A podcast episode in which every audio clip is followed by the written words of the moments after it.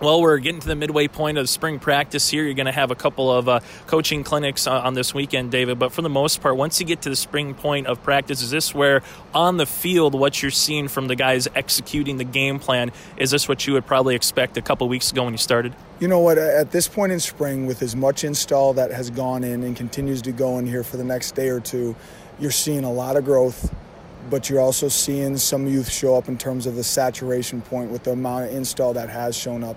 And for us, the challenge as a coaching staff is really pushing our young guys through that. So I'm really excited about where we're at, the growth that we've seen, and the challenge moving forward is just getting some of those younger guys to stop processing and thinking and getting them playing fast. And that's something we really hope to see here in the next couple practices. As a defensive coordinator, what's been the biggest challenge for you specifically, you know, on the football field coming in, being kind of a new guy, but there is some new coaches out there too. So how much are you are you relying on the the Jabril Cox of the world who this is their third year, you know, going through this program or or through an assistant coach who's been here for the last couple years? How much is that bouncing back and forth questions kind of going between each other? There, there, there's a ton of that. And to be honest with you, you know, I, I, would anticipate that to be the same five, six, seven years from now. I, I, think great staffs collaborate, share ideas, and have those types of conversations. But certainly for me, Coach Goeser being here for as long as he has, the experience with Coach Williams, Grant Olson played in the system, Cody's been here for four years. I mean, Coach Entz is obviously, you know, my biggest asset, having been in my shoes for the last five years. All those things are going on. Um, learning a ton from James Hendricks, Jabril Cox, Jackson Hankey, I mean, Derek Tuszka the thing that's neat to me about this culture is our players own uh, it's a player run program. And that's something that as a coach you're always trying to pull that out of your players. And that's something that we need to continue to facilitate. There should be dialogues in our meetings between player and coach. And uh, I, i've certainly benefited from that here in the first few weeks biggest thing that you've taken away from a James Hendricks, from a Derek Tuszka, from a Jabril Cox? What is the one thing that you've seen on and off the football field that you can take and go, okay, to the younger guys that are coming in the program, this is what we want to see on the field to have a good rest of the spring before you get to those summer workouts? I think the thing that's communicated from them and will continue to be echoed through our staff is at the end of the day, we have our non negotiables. And, you know, we're we're going to play hard, we're going to play fast, we're going to play together, and, and, that better show up on film. If there's a mental bust, we're going to play fast through that mental bust and with extreme physicality. And a lot of times, you know, you may be able to cover up for a mental mistake through the demeanor and speed that you play with. And those are the things that we need to make sure continues regardless.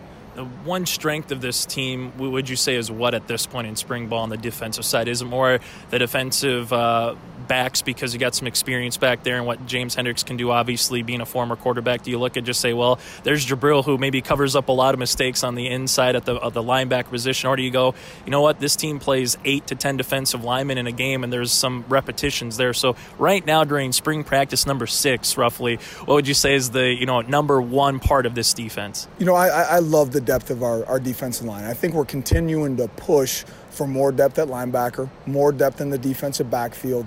And, and, and that's something that naturally may take a little bit longer. You know, as a defensive lineman playing closer to the football, some younger guys are going to have some opportunities contribute and rotate in, and Coach Goeser and Coach Williams have done a great job.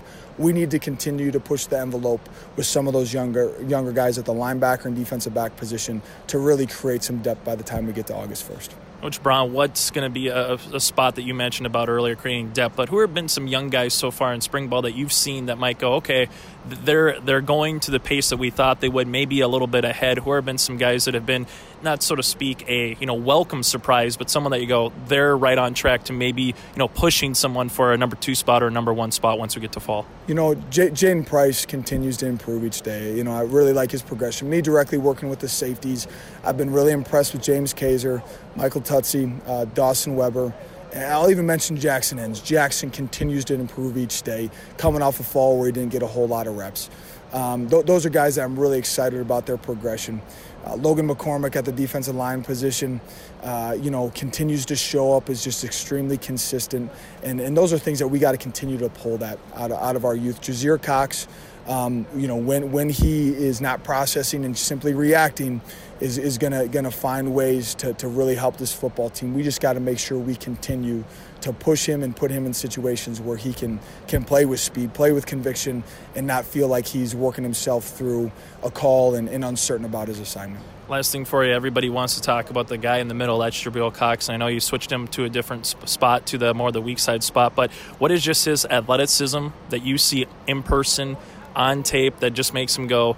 There's a reason why he's got the accolades in his first two years. And what does he have to do now as an upperclassman to kind of be that leader, so to speak, on and off the field? You, you know, for, for him, eh, blitzing, dropping in the seam, you know, run fitting at the will position. You know, I think Jabril is is is he has the ability to maybe take one false step, but with his athleticism can make up for it. And Coach Al Olson is pushing to get rid of that false step to even make him that much more productive. And with the position transition, again, it puts him in a situation where teams can't formation him and try and you know get him away from where the action is happening. I'm excited about his progression at will the thing that we continue to push Jabril with is he he has credibility on this football team. Guys respect the heck out of him. He plays hard. He's pursuing his tail off, continuing to be vocal and find his own way to bring others around him up to his level of play is something that you know I, we want to continue to push Jabril to, to bring others along with him, and you know I, I think that shows in all our leadership, and you know he continues to make progress in that area for sure.